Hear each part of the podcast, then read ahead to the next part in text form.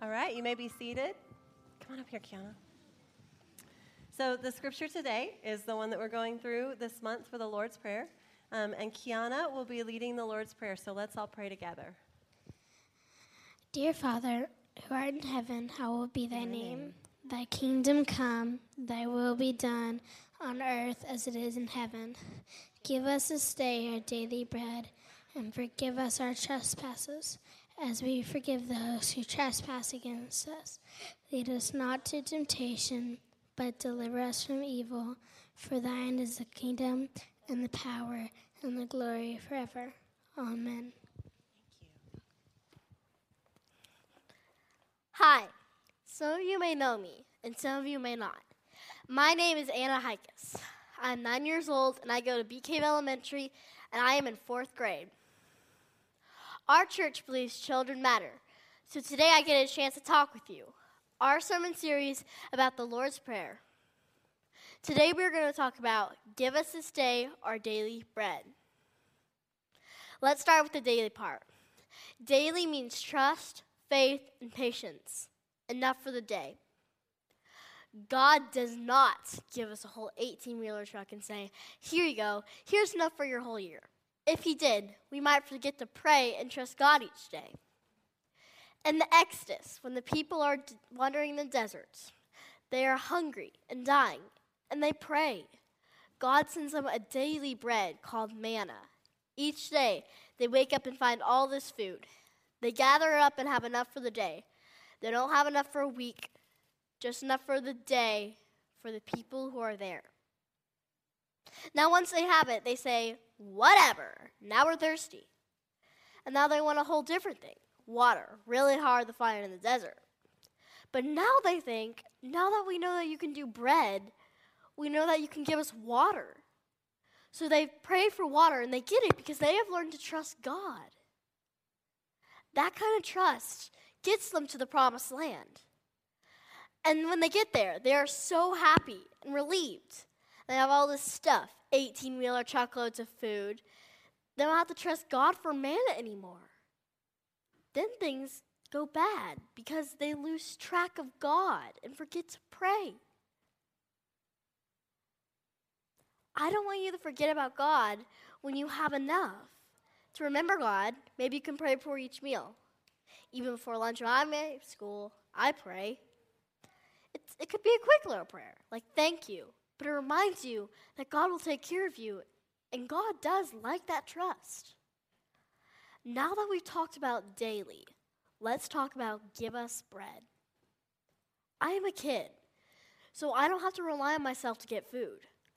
I don't have to get money, pay taxes. I don't turn off the light most of the time. And I sleep with three fans on all of the night.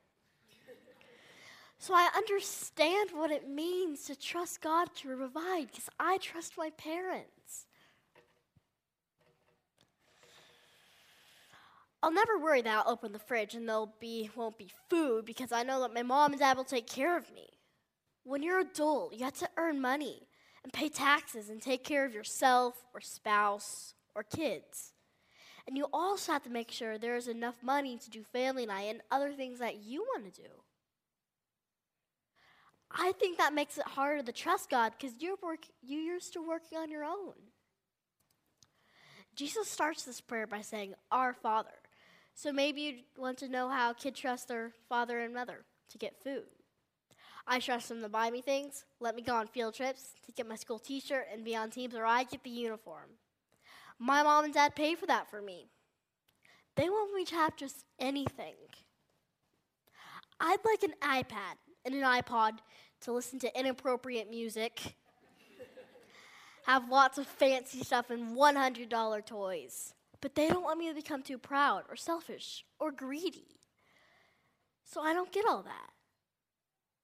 So I don't, but I always do have just enough. God is like our Father, and God can help us and protect us and give us what we need. Just like my parents protect me and make sure I have what I need, and like your parents did when you were a kid.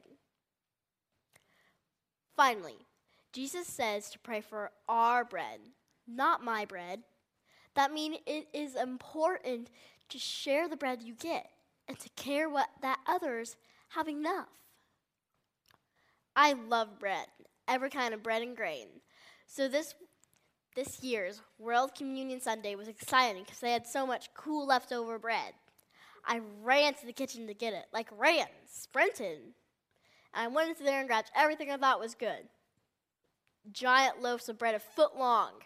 I grabbed everything I thought I liked a blueberry scone for my breakfast, a small ciabatta for my lunch, and my sister wasn't there, so I didn't have any rivals. So I took a lot. By the end, I had at least 10 pieces in my bag, so I felt pretty great having all that bread. I was hanging out with the kids who had bread and talking and eating with them, and we felt great. But then a little group came around me and looked really sad. They wanted some bread too. They kept asking, and I said no. My parents didn't know, so they couldn't make me share. But eventually, I gave the pieces I didn't like to the other kids. That bread was a treat for me, but I should have shared it. I had enough, but I was just greedy. I hope I can share my daily bread. I could have made six people happy instead of just one. Have you smelled that amazing smell?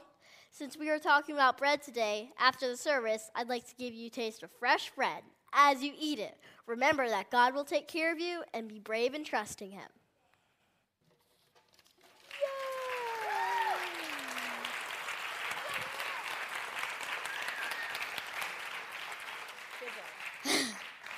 So um, Anna's laughing because um, she said, Mom, what happens after the end when the sermon's over? They're going to clap? And I was like, No, they never clap. and then you proved me wrong because you clapped. So that's awesome. I think we should clap for all the kids and how they led worship today.